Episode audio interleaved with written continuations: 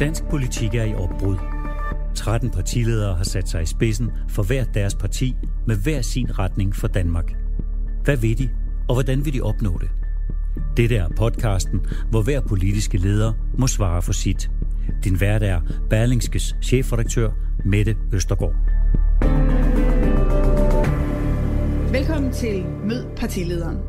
Som det blev sagt her i indledningen, så står vi i en valgkamp, hvor dansk politik er i opbrud. Men et sted virker det som om, der er ro på, nemlig hos SF. Ingen opbrud eller nybrud, bare ro og opbakning til den socialdemokratiske statsministerkandidat, som ellers har sit hyr med de øvrige partier i Rød Blok.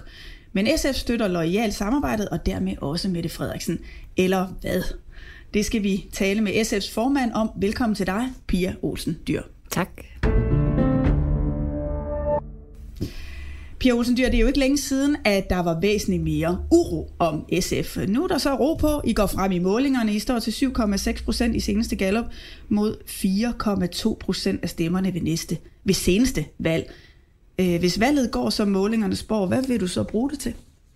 For det første vil jeg blive glad, tror jeg. Sådan helt banalt. Øh, vi har jo været igennem lidt en kaotisk øh, tid i SF, og vi har brugt den tid til at tænke efter. Hvad gik der godt? Hvad gik der skidt sidste gang, vi sad i regering? Hvis vi skal i regeringen igen, hvad skal vi så lære af fejltagelserne for sidst? Og det, der er afgørende for os, det er, at for os handler det her om politik. Det handler ikke for SF om, at nu skal vi have nogle ministertaburetter eller et eller andet. Vi skal have nogle politiske indrømmelser, og der har vi jo vores fokus meget klart på, at vores børn skal have flere pædagoger i vuggestuer børnehaver. Vi skal have en ambitiøs klimapolitik. Danmark skal være et grønt forgangsland, og vi vil have mere ro på i vores samfund, for at nævne noget af det. Mm. Og når vi har fokus så banalt på politik, og hele tiden fokuserer på, hvad vi kan levere i virkeligheden, og ikke bare snakke om, hvem, kan, hvem gør hvad og sådan noget. Det men, tror jeg men faktisk... Men står også i en rød blok, hvor der er en masse andre, der råber om ultimative krav og statsministerkandidaturer. Hvorfor tror I, I vil komme igennem med det sådan lidt mere stille diplomati, hvis jeg må sige det på den måde?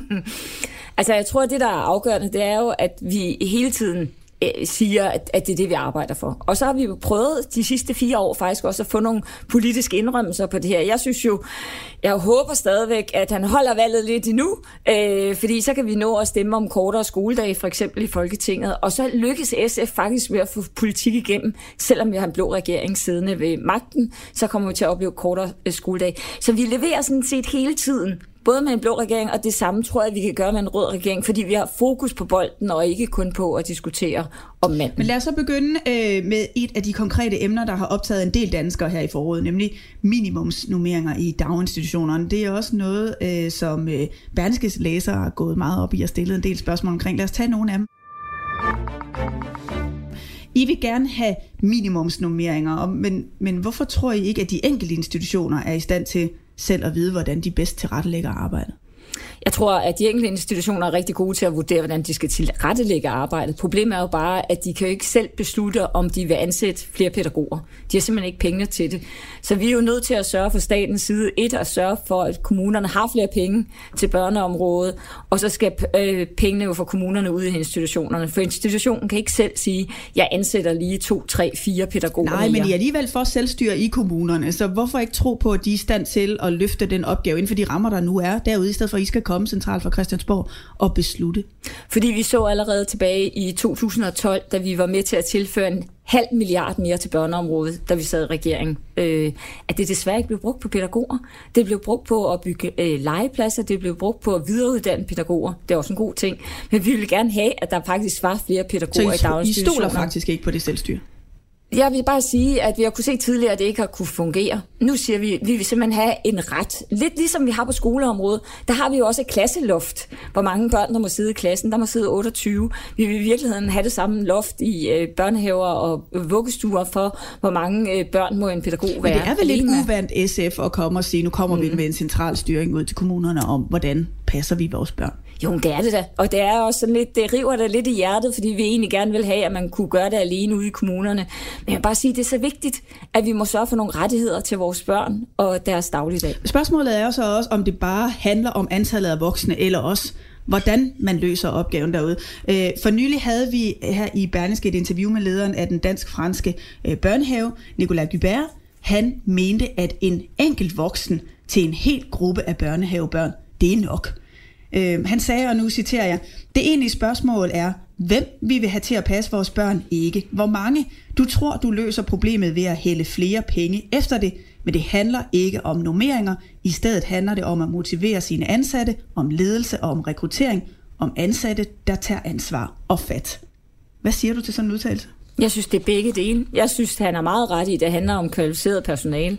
Det er også derfor, SF har foreslået, at vi skal have en bedre pædagoguddannelse i Danmark. Faktisk lavet en stor høring på øh, Christiansborg sammen med øh, pædagogernes øh, fagforening for at snakke om indholdet i uddannelsen. Så den del er jeg jo enig i, men det kommer jo ikke af sig selv, at der bare er en dygtig pædagog, hvis den ene pædagog er alene sammen med 15 børn. Men hvis han det... mener, han kan løse det uden at få et centralt krav om, hvor mange pædagoger der skal være til, og forældre i øvrigt er glade, hvorfor så ikke give øh, institutionerne og kommunerne det frirum?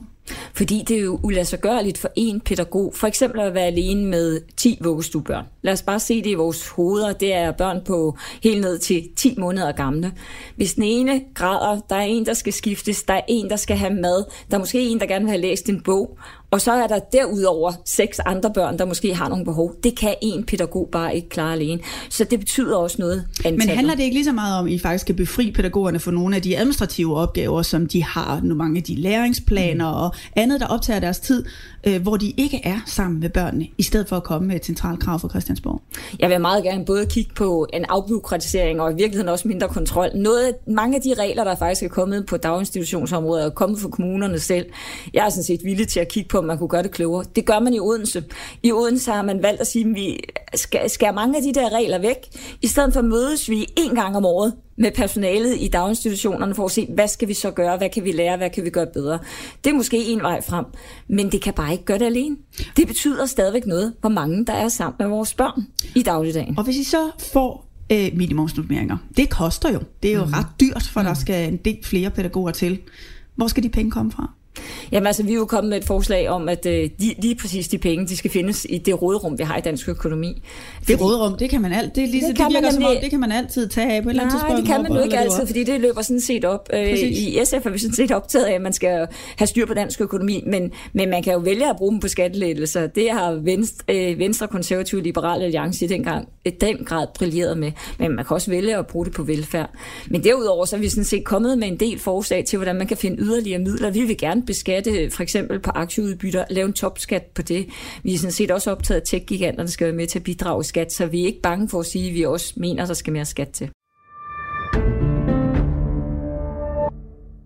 Jeg vil gerne blive i et af de nære emner, for I har som en del af jeres valgoplæg fremlagt reformen Ro på. Øh, om den reform så skriver I selv, at vi skal væk fra konkurrencestaten og præstationsræset, og i stedet fokusere meget mere på, hvordan vi får et godt liv det lyder jo dejligt. Øh, I vil lave en landsdækkende bekæmpelse af stress. Hvorfor synes I, det er en politisk opgave? Hvorfor er det ikke en, en opgave for det enkelte individ eller for arbejdspladserne? Fordi det er en folkesygdom. Altså vi siger jo heller ikke til folk, at hvis øh, de brækker benet, så er det et problem for dem selv, eller hvis de får influenza, er det sådan set heller ikke et problem for dem selv. Vi gør rigtig meget øh, som samfund for at undgå, at influenza breder sig. Vi laver gratis vacciner til en del af befolkningen, fordi vi ved, at de er særligt udsatte. Og stress er desværre Øh, det, det, jeg tror, den er nummer et eller to af de sygdomme, danskerne mest bliver ramt med. Så hvis vi ikke forebygger, så går vi i virkeligheden glip af rigtig mange arbejdstimer hos folk. Så hvis vi nu tænker os godt om og er med til at forebygge, så folk slet ikke får stress, så tror jeg, at vi vil også se en besparelse i sygefravær. Så lad os tage nogle af de konkrete, I har foreslået, særligt i forhold til unge. Øh, I vil rulle SU-besparelserne tilbage. I vil gøre mindre brug af standpunktskarakterer, gøre nationale test frivillige, vi afskaffe uddannelsesloftet. Altså jeg tænker, om I ikke risikerer at svinge så meget i den anden retning, at vores unge bliver sat bagefter i en hård international konkurrence om at være de dygtigste. Altså at vi generelt som samfund risikerer at blive for dårlige og for dogne. Men noget af det, danske studerende har været rigtig gode til, det er jo ikke kun, at man skal øh, klare sig godt i målinger, fordi der tror jeg, at vi altid kommer bagefter øh, Korea, eller for den sags skyld øh, Kina. Øh, men det er jo også, at vi har en kritisk sans. Det er noget af det, der jeg synes, der er rigtig vigtigt, at studerende også har, kan stille spørgsmål, kan netværke, samarbejde omkring tingene. Så det der med bare kun at måle på én parameter, det mener jeg er forkert. Den anden del af det, det er jo, vi er jo ude i et samfund, hvor vi siger, at børn, der er 6 år, de skal automatisk i folkeskolen. Det skal man bare i dag. Øh, I stedet for at vurdere den enkelte, at de er klar til at komme i folkeskolen. Der er jo nogle drenge, der har brug for at være et år mere i børnehaven. Øh, hvis de ikke får det år mere, så er det ofte dem, der kommer til at gå om i 0. klasse, hvor man jo har en stopprøve, så skal de gå 0. klasse. Men kan det ikke gå lidt for meget rundbords øh, Nej, jeg tror faktisk, de ender jo med at få knækket, knækket noget værdighed faktisk i dem, og det påvirker dem resten af deres skolegang. Jeg synes jo ikke, at vi skal helt holde op med at vurdere eller tænke, øh, hvordan vi kan få vores unge igennem vores uddannelsessystem, men jeg synes, vi skal gøre det på en klogere måde. Men det at ville noget, det at have en ambition til det der at ville noget mere, er vel også drivkraften i at blive ved med at udvikle det her samfund. Altså risikerer du ikke at tage en del af ud af unge for at gøre noget ekstra? Hvis du kigger på, at hver tredje ung pige jo lever med den der angst for, at de hele tiden skal have 12-tal. De skal hele tiden være slanke og tynde. De må nærmest ikke veje noget. De måler sig selv på Instagram. Det sker hele tiden. Jeg vil bare gerne skrue det lidt ned. For jeg tror Men hvad har, det med, man... hvad har det at gøre med, om, man, om der er uddannelsesloft, om SU-besparelserne bliver rullet tilbage? Det er vel mere en kulturdiskussion? Jamen, det er kultur, og det her hænger sammen. At vi har fået en perfektionisme-kultur, at vi hele tiden skal være det perfekte menneske. Og jeg mener egentlig godt, at man må lære af, at man godt kan lave fejl. Men handler det ikke om dannelse om opdragelse hos forældrene i højere grad, end man skal kunne klare at tage en karakter? Det er begge dele. Jeg mener både, at det handler om, hvordan vores skolesystem er indrettet, at man hele tiden...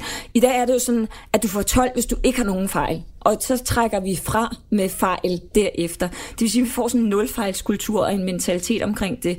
Jeg synes jo hellere, at vi skal i virkeligheden belønne, at folk øh, tør noget, tænke anderledes, tænke ud af boksen. Og derfor tror jeg, at vi er nødt til også at spille på nogle flere parametre. De er smadret dygtige, de unge. Men jeg synes også, øh, jeg kan være bekymret for, om nogle af dem knækker. Det er en tredjedel af pigerne, der siger, de har selvmordstanker, de har angst, de har depression, øh, og det, det er bare ikke, øh, det synes jeg ikke, det er vores samfund værdigt. Hvis vi kigger på en anden del af reformen ro på, så vil I også afskaffe Moderniseringsstyrelsen. Det er den, der driver effektiviseringer i den offentlige sektor. Altså, hvorfor i alverden skal der ikke være nogen, der holder øje med, om vi nu bruger vores skattekroner bedst muligt?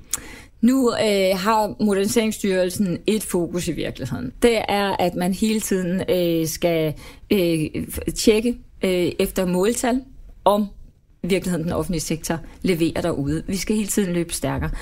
Jeg synes jo, at vi godt kan gøre det lidt klogere. Noget af det, man gør i Norge i dag, der er i stedet for at sige, at vi bare skal løbe stærkere, så skal vi måske også kigge på, hvordan er folks arbejdsmiljø. Det har man gjort med gravide. Der sender man øh, jordmøder ud på deres arbejdsplads to gange i løbet af graviditeten. Ved at man gør det og hjælper den, der er gravid, i sin arbejdssituation, så har man mindsket sygefraværet hos de gravide ret drastisk. Og hvis vi bare i den offentlige sektor kunne mindske sygefraværet med en dag per øh, person, så vil vi stå med en milliard, vi kunne bruge til andre ting. Men man ting. har jo også mulighed så... for at konsultere en jordmor undervejs i sin graviditet. Det behøver man vel ikke at have blandet sin arbejdsplads ind i? Ej, men det er jo ikke arbejdspladsen, det her. Det handler om det offentlige, om det offentlige har ressourcer til det. Øh, og det er jo i virkeligheden det, vi siger, at det offentlige skal sætte ressourcer Men man kan jo ikke være uenig i, at selvfølgelig skal vi bruge jamen, grund, pengene nej, smartere, men, men det er mere spørgsmålet om, det giver vel mening, at der er nogen, der holder øje med, om vi effektivt kan få mere ud af de penge, vi alle sammen betaler. Ja, men det, det synes jeg, vi hele tiden vi skal tænke alle sammen over, men det er jo ikke det, Moderniseringsstyrelsen har sat i værken til. Den skal lave new public management, den skal hele tiden måle og veje. Øh, og jeg synes jo hellere, at vi skulle kigge på nogle af de ting, der vil gøre mere i den offentlige sektor, nemlig at få noget tillid tilbage, få noget faglighed i centrum, og i virkeligheden måske kigge meget mere på arbejdsmiljøet, end man gør i dag. Der er alt for meget sygdom i den offentlige sektor, det skyldes altså, at, øh, at de løber for hurtigt derude. I vil gerne have et højt niveau af velfærd øh, mm. i den offentlige sektor. Øh, hvis vi som samfund går ned i gear. Altså hvis vi får ro på, som vi kalder mm. reformen her. Vi afskaffer moderniseringsstyrelsen, som vi talte om. Vi bruger øh, flere penge på SU, stiller mindre krav til de studerende.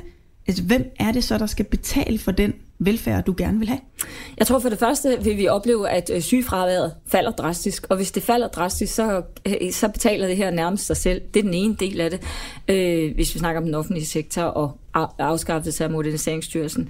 Det vi foreslår, der er jo heller ikke, at der ikke skal være nogen som helst måling med den offentlige sektor. Der er 370 medarbejdere i, den offentlige, øh, i moderniseringsstyrelsen. Nogle af dem udbetaler løn. Det synes jeg sådan set er fint. Det skal de blive ved med. Men vi vil heller ikke det under beskæftigelsesministeriet og lave det til et ministerium, en styrelse, der handler om øh, at lave et bedre arbejdsmiljø og bedre arbejdsglæde. Og grunden til det, det er, hvad er det for nogle værdier, vi vil have i fokus for den offentlige sektor? Er det, er det faglighed og tillid, eller er det kontrol? Og hvis du kigger på de private virksomheder, så er de jo gået væk fra det der gammeldags kontrolsystem. De har fundet ud af, at tillid til medarbejderne kan bedre betale sig. Det burde vi også gøre i den offentlige sektor. Og med det synes jeg, at vi skal bevæge os ud i et mere globalt perspektiv, øh, men som samtidig er et emne, som berører os alle sammen, nemlig klimaet. Det er jo en af de dagsordner, som rigtig mange vælgere går op i ved det her øh, valg. Mener du, at der skal være et klimaregnskab i al lovgivning, vi indfører her i landet? Jeg synes lidt ligesom vi skal regne på økonomien i alting, så skal vi også regne på klimaet. Og det vil sige, at vi har et nationalregnskab hver eneste år. Det synes jeg er sund logik, fordi vi skal have styr på, hvad vi, hvordan vi gældsætter os, om vi får afdraget gælden hurtigt nok osv., fordi ellers har vi ikke penge til velfærd. På samme måde skal vi vurdere, om det går i den rigtige retning med klimaet. Og der Sidste må vel så år, være nogle forpligtelser i det, øh, for for eksempel at kunne leve op til prisaftalen. Hvordan vil du håndhæve det? Jamen altså, for eksempel sidste år, der øgede Danmark vores CO2-udslip øh, første gang i rigtig mange år. Men det må jo så have konsekvens. Så må vi sige, okay, hvad skal vi så til at lave af lovgivningen, så vi mindsker vores CO2-udslip igen? En af de ting, der bonger rigtig meget ud, det er vores transport. Der er simpelthen flere mennesker, der køber biler. Det er jo klart, når registreringsafgiften er blevet lavere med den her regering, så har vi fået ca. 350.000 flere biler på gader og stræder. Det betyder noget for trængslen, det betyder noget for luftforurening, men det betyder altså virkelig meget for, på klimaregnskabet, hvor vi har brug for mere kollektiv trafik, vi har brug for elbiler, vi har brug for gasbiler.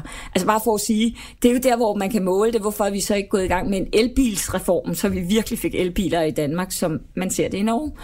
Et andet sted, det er landbruget. Øh, landbrugets afgrøder, der kunne man jo starte. Eller tage noget af jorden ud af drift. Altså i stedet for at have traditionel landbrugsdrift, så have noget natur og skov. Selv landbruget vil faktisk gerne det her.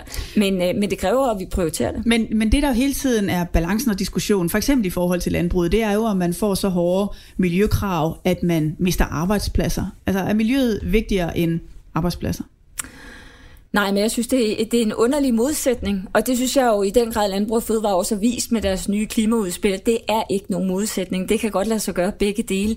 Man skal jo ikke bare sådan pumpe krav ned over øh, landbruget i morgen. Man skal gøre det på en begavet måde. Man skal jo ikke stille krav, de ikke kan leve op til. Så hvis de, man for eksempel stiller krav til afgrøder, det er en af de ting, jeg synes er ret væsentlige i landbruget, det er at sige, hvad kan vi være med til? Øh, jeg ved ikke om man kan sige det, men en af de store diskussioner, det er, må vi spise mere kød jo? Altså, øh, skal vi have kvæg derude? Skal vi overhovedet spise... Vil du gerne have mere afgifter på øh, kød? Bøf? Nej, men det er det, der er pointen. Det er jo, hvis nu kvæget spiser noget andet, Altså hvis de får noget andet ind i deres tarme, så vil man faktisk mindske deres CO2-udslip. Øh, det er noget, det landbruget forsker rigtig meget i lige nu, og er i gang med, i stedet for at man skal putte soja øh, i, øh, i griser og køer og øh, bestemte græssorter i køer, jamen så skal man øh, bevæge sig hen til nogle andre afgrøder, som faktisk mindsker CO2-udslippet. Men det er en frivillighed, det er baseret på, sådan som jeg hørte Nej, noget af det skal sådan set også være leveret på øh, i forhold til regler og krav. For eksempel, at man skal tage noget landbrugsdrift ud. Men vi skal jo betale for det. Altså det er jo ikke sådan, at men, men skal dilemmaet er selvfølgelig, at hvis man laver for stramme krav, for eksempel over for landbruget, man så risikerer, at der er en produktion, øh, en landbrugsproduktion, som flytter til udlandet, hvor det ender med at svine endnu mere. Mm. Det, så er vi jo lige vidt. Ja, det er jeg helt enig i. Det er jo også derfor, jeg synes, Landbrug og Fødevares eget udspil er genialt. For de siger jo netop selv, hvis vi er villige til at bruge nogle af de penge, vi får i landbrugsstøtte, til i stedet for at sige, øh, af traditionel drift på, på, på jorden, så laver vi i stedet for skov eller natur. Det vil vi sådan set gerne være med til. Og det synes jeg som samfund er en god investering. Så man kan gøre det her, man kan godt få det til at gå hånd i hånd. Noget, et glimrende eksempel på, hvorfor det godt kan gavne dansk landbrug faktisk at tænke et skridt frem, det har jo været de regler, vi har på hygiejne. Danske slagterier ligger i topklasse på hygiejne i forhold til resten af verden. Det er også derfor, at Danmark er et af de få lande, der kan eksportere svin til Japan. Så vi har en konkurrencefordel, fordi vi har bevæget os hurtigt. Det her bliver krav til alle i hele Men verden. Men hvis vi så taler om konkurrencefordel, hvad, hvad vil du gøre for at skabe nogle bedre rammevilkår for danske virksomheder, for at de kan øh, udvikle grøn teknologi og lave en grøn omstilling? Jamen det vil jeg jo blandt andet, fordi at vi skal lægge langt flere penge i forskning af grøn teknologi. Vi har jo kommet med en stor klimapakke, hvor vi i stedet har sagt, at vi vil være med til, at danskerne renoverer deres bygninger i højere omfang end i dag. Det er en af de store klimasønder. Det er vores øh, huse øh, ikke er godt nok isoleret, selvom vi tror det. Så du tænker det Eller, i forhold til, til håndværkere? At ja, der men det er både i forhold til håndværkere, men det er det jo også i forhold til hele branchen, der laver øh, hele byggesektoren. Øh, det gælder jo ikke kun vores, byg, øh, vores huse, vi bor i hver sammen, det er jo sådan set også offentlige bygninger, det er skoler og andet, hvor vi investerer stort i, og det er jo det er da både for, for håndværkere, men også for byggeindustrien generelt. Pia Olsen Dyr, vi skal også omkring et andet emne, nemlig udlændingespørgsmålet, hvor der er jo ret store øh, interne forskelle i Rød Blok på, hvordan man ser på det emne. Men først, så skal vi lige have en hurtig ja-nej-runde. Her i podcasten Mød partilederen, øh, der har vi en runde med 10 korte spørgsmål, og reglen er, at du kun må svare ja eller nej. Er du klar til det? Ja, jeg skal prøve. Ja, allerede der. Godt. Er SF's indflydelse større inden for en regering end udenfor? Ja. Vil du personligt gerne være minister igen? Ikke nødvendigvis. Har Mette Frederiksen været for dårlig til at være en samlende leder for oppositionen? oppositionen? Nej, det synes jeg ikke. Hvis Mette Frederiksen ikke på forhånd lover at afskaffe kontanthjælpsloftet, kan SF så støtte hende som statsminister? Ja, det kan vi, men så vil vi stille det som ændringsforslag til finansloven. Kan du støtte en S-ledet regering, hvis den ikke på forhånd lover at flytte børnefamilier ud af udrejsecenter Sjælsmark? Ja, men vi er ikke begejstrede for det. Var det i virkeligheden godt for SF, at nogle af dem, der førte jer i regering sidst, Torben Møre, Astrid Krav, Ole Sohn, Jesper Petersen, Ide Augen, forlod partiet for at gå til Socialdemokratiet og de radikale? Nej, det vil jeg ikke sige. Altså, det er aldrig godt for SF, at der går nogen fra os. Men altså, hvis de ikke vil være der, så skal de stå dem frit at gå. Øh, frygtede du, at SF helt kunne forsvinde, da I forlod Torning-regeringen? Nej. Kan SF lægge stemmer til nogen form for skattelettelser i næste valgperiode? Det har jeg svært ved at se for mig. Er det et ja eller nej? Det er et øh, nej. Kan SF være en del af det parlamentariske grundlag for en rød regering, hvis Dansk Folkeparti også er det? Men Dansk Folkeparti peger på Lars Lykke, så det er jo et meget... Altså, det er jo samme som at foreslå, at Paludan skulle pege på Mette Frederiksen. Det er et helt absurd Men de radikale spørgsmål. har for eksempel sagt, at de vil ikke støtte en regering, som er afhængig af Dansk Folkeparti stemmer. Det vil I ikke sige. Jeg vil jo stille, lave flertal med de partier, der er enige med SF, så det vil jeg jo gøre på pension, for eksempel med Dansk Folkeparti og ikke de radikale, men altså, øh, det må afhænge af politikken. Har indvandringen fra ikke-vestlige lande over de seneste årtier været et problem for det danske samfund? Nej, ikke indvandring.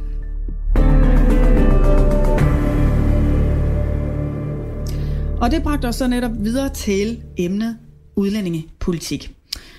For nogle år siden meldte I ud, at I vil anlægge en mere midtersøgende udlændingepolitik. Mener du, at Venstrefløjen har et, haft et for naivt forhold til udlændingepolitik?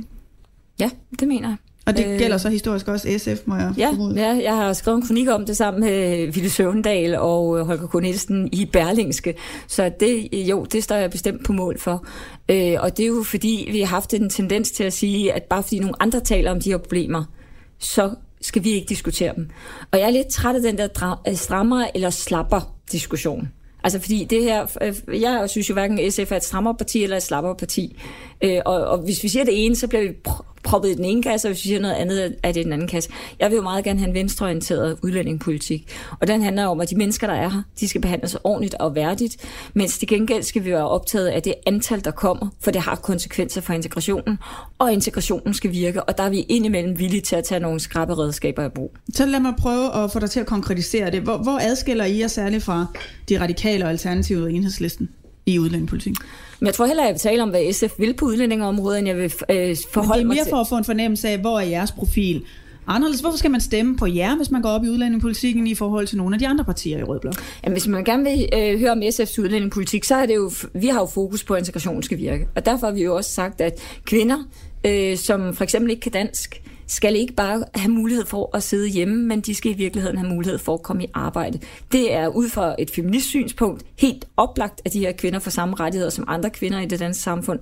Men de er jo ikke arbejdsmarkedsparate i dag, øh, fordi de ikke kan dansk. Så siger vi, vi synes, vi skal stille samme krav til dem, som vi vil gøre til andre øh, unge under 30, nemlig at de skal i uddannelse. Så, så skal de have 7., 8., 9. klasse øh, og starte med et dansk kursus, fordi de skal stå, øh, øh, de skal være klar til arbejdsmarkedet. Bare for at nævne et, et eksempel, som jeg ved, de andre ikke vil bakke op om. Mm.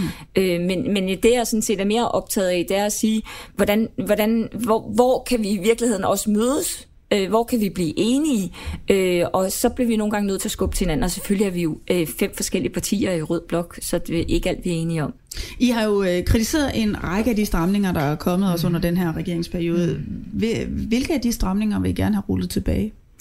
Jeg tror, altså for mig synes jeg, jeg må sige, at der er to ting, der virkelig springer i øjnene, og som næsten går ondt på mig som dansker. Det ene er, at vi ikke tager imod kvoteflygtninge. Jeg kan ikke forstå, at vi ikke kan tage imod 500 af de mest sårbare flygtninge i verden. Øh, både ud fra deres muligheder for en fremtid, men egentlig også mere for Danmarks anseelse i verden, at vi i den grad er et land, der har meldt os ud af et internationalt samarbejde.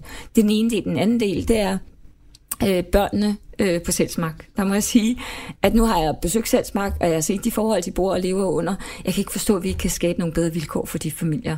Helst så jeg, at børnene skulle ud af Selsmark. Øh, men der er jo det der svære dilemma, og det er her, hvor vi kommer til dilemmaen, ligesom der er dilemma i alt andet politik. Der er på den ene side, at de afviste, og de skal hjem. Sådan er det. Øh, og derfor skal vi sige, hvor meget skal man så sådan gøre det muligt at bare have, fortsætte at have et almindeligt liv i Danmark. På den anden side, så taler vi om børn og børns tag. Og jeg synes jo, det er grotesk, som det er på Selvsmark, at du skal spise mad mellem 8 øh, og 9 om morgenen, og mellem øh, 11 og 12 og øh, 17 og 18. Der skal du spise, og du skal spise i kantinen. Du kan ikke tage mad med ud af kantinen og sætte dig sammen med din familie. Så nogle forhold er jo vigtige for et barn. Bare det der med at have en eller anden form for familiesituation, det kan jeg ikke forstå, at vi ikke kan lave om på. Hvad med forslaget om tre år for familiesamføring? Noget, I vil rulle tilbage? Øh, jeg synes jo, det er lang tid, men det er sådan set ikke på vores kravsliste til en ny regering. Men jeg synes da, det er meget voldsomt at vente i tre år på at være sammen med sin familie. Øh, Socialdemokraterne har også valgt at støtte paradigmeskiftet, mm. som er DF's øh, kronjuvel, som handler om, at, at arbejde og uddannelse ikke skal tælle i forhold til, om man ser på, at folk er blevet integreret, og hvad de så kan få rettigheder efterfølgende.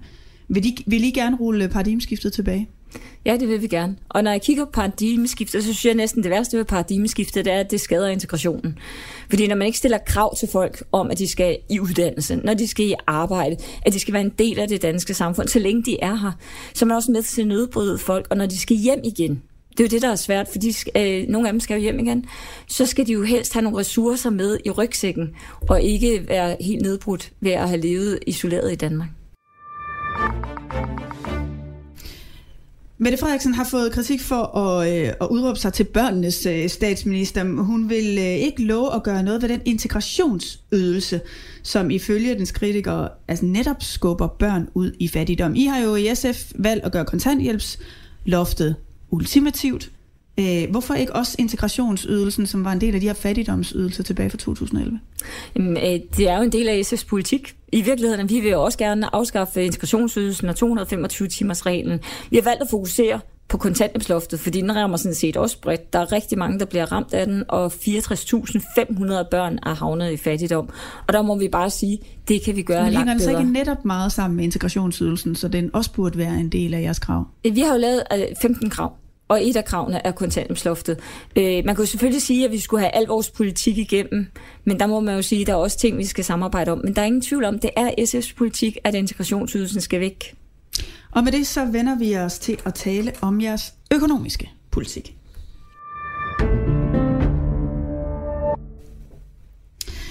De seneste knap 20 år er der lavet en stribe reformer. Tilsammen har de øget arbejdsudbuddet med mere end 250.000 personer og BNP med mere end 250 milliarder kroner. Det viser tal fra Finansministeriet. Og i dag der går det jo meget godt med dansk økonomi, så har det ikke været godt at få de reformer, som var med til at sikre vores samfundsøkonomi, øh, også for vores næste generationer?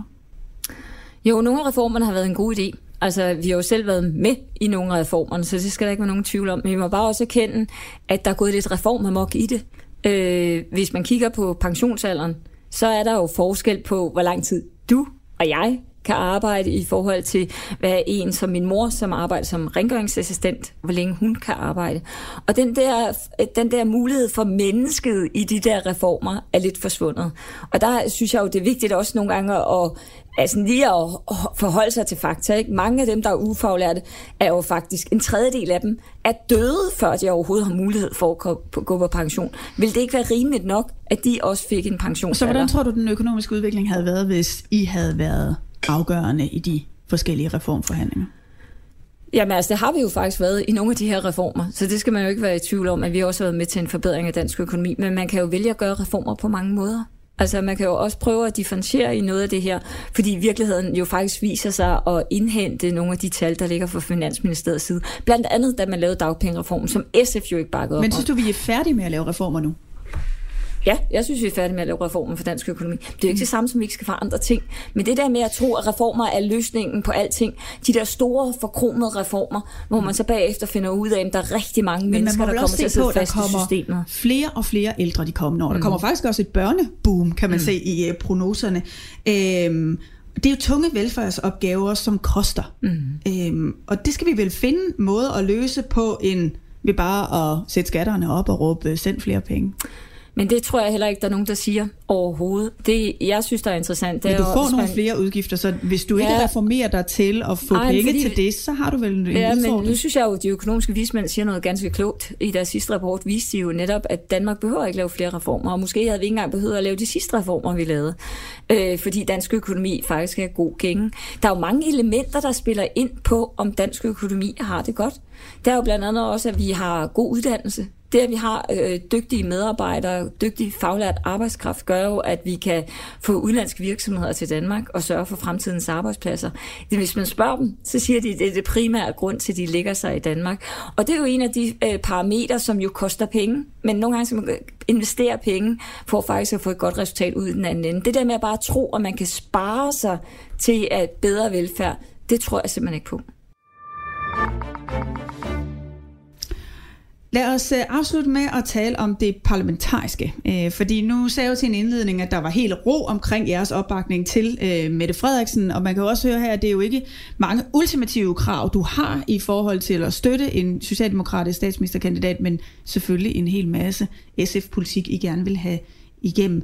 Men, men betyder det, at Mette Frederiksen i udgangspunktet kan tage SF stemmer for givet? Nej, man kan aldrig tage SF stemmer for givet. Vi giver jo ikke carte blanche. Altså, så kunne vi jo lægge os sammen med Socialdemokraterne. Der er forskel på SF og Socialdemokratiet.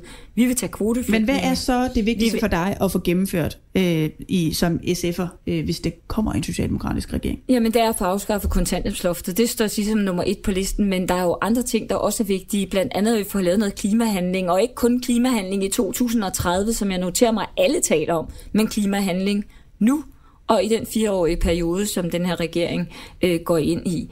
Det handler også om at få kigget på minimumsnummeringer, bare for at nævne nogle af, af kravene, som vi vil gå i gang med mm. efter et valg. Men ja, det der med ultimativ krav, der bliver jeg bare nødt til at sige, der er hele tiden den der diskussion, hvis man mener noget ultimativt, så er det kun der, man mener det. Men vi mener det jo også, men vi er også nødt til at forholde os til den parlamentariske situation, der er i Folketinget, og hvor mange mandater vi har.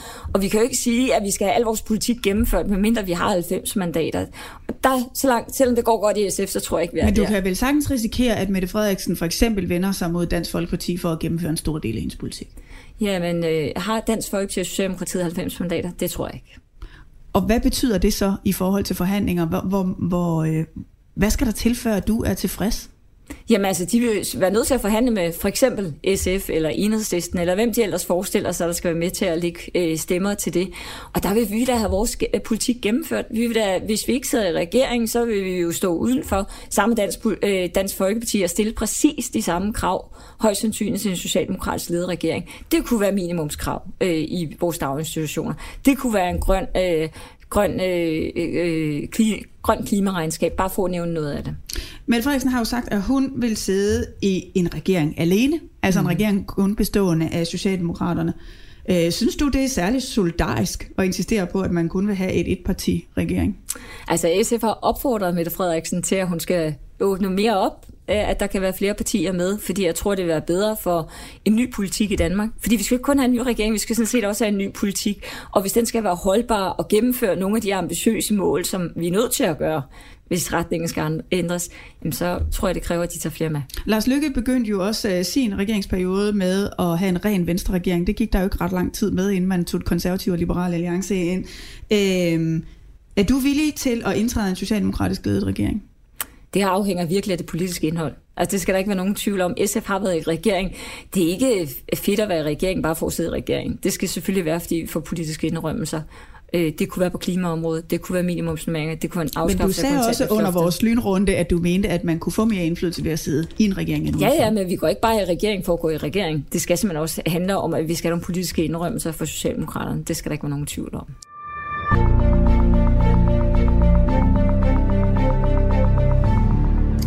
Pia Olsen Dyr, jeg har ikke flere spørgsmål i øh, den her omgang. Øh, vi har heller ikke rigtig tid til flere, men der er en anden partileder, som har et spørgsmål til dig. Øh, vi har her i podcasten en partileder stafet, hvor I partiledere stiller spørgsmål til hinanden, og spørgsmål til dig, det kommer fra Alternativets Uffe Elbæk. Det lyder sådan her. SF øh, peger jo på Mette Frederiksen. Så mit spørgsmål går egentlig på, at øh, hvis man kigger på, hvad øh, Socialdemokratiet, hvem de har stemt allermest sammen med, så er det jo faktisk Venstre. Altså over 90 procent af gangene har S øh, stemt øh, sammen med Venstre. Og er det virkelig den retning, som øh, SF ønsker, øh, når de peger på øh, Socialdemokratiet? Hvis jeg skal tolke lidt på det her spørgsmål, ja. så synes jeg også, det lyder som om, man siger, skulle du gå lidt mere kritisk til Mette Frederiksen i forhold til for alvor at få en anden politik, som i virkeligheden ikke er bare de her 90 procent af gangene, hvor man alligevel har stemt sammen Venstre og Socialdemokraterne, at det, det bliver det, der fortsætter. Jamen, det har jeg da heller ikke ambitioner om, at det er det, der skal fortsætte. Jeg vil have en ny retning for Danmark, og SF kommer til at gøre vores for det. Vi har forskellige stil. Jeg tror, at, øh, at Uffe er, har en lidt mere kategorisk stil, end jeg har. Jeg mener jo, det der også er interessant ved folkestyret, det er, at vi samarbejder med hinanden. Og jo flere mandater SF har, jo bedre kan vi gennemføre vores politik. Du skal selvfølgelig også have lov til at give et spørgsmål videre. Vi har valgt, at det skal være til øh, kristendemokraterne. Hvad vil du gerne, øh, hvad vil du gerne spørge Stig Grenov om? Jamen det er, hvad øh, kristendemokraterne gerne vil gøre for klimapolitikken i Danmark, og hvad de planlægger at gøre efter valget. Det bringer vi videre til øh, Stig Grenov. Pia Olsen Dyr, tak fordi du kom. Fortsat god valgkamp. Tak. Mød partilederen. En podcast udgivet af Berlingske. Du kan finde podcastens øvrige afsnit på berlingske.dk eller der, hvor du ellers lytter til dine podcasts.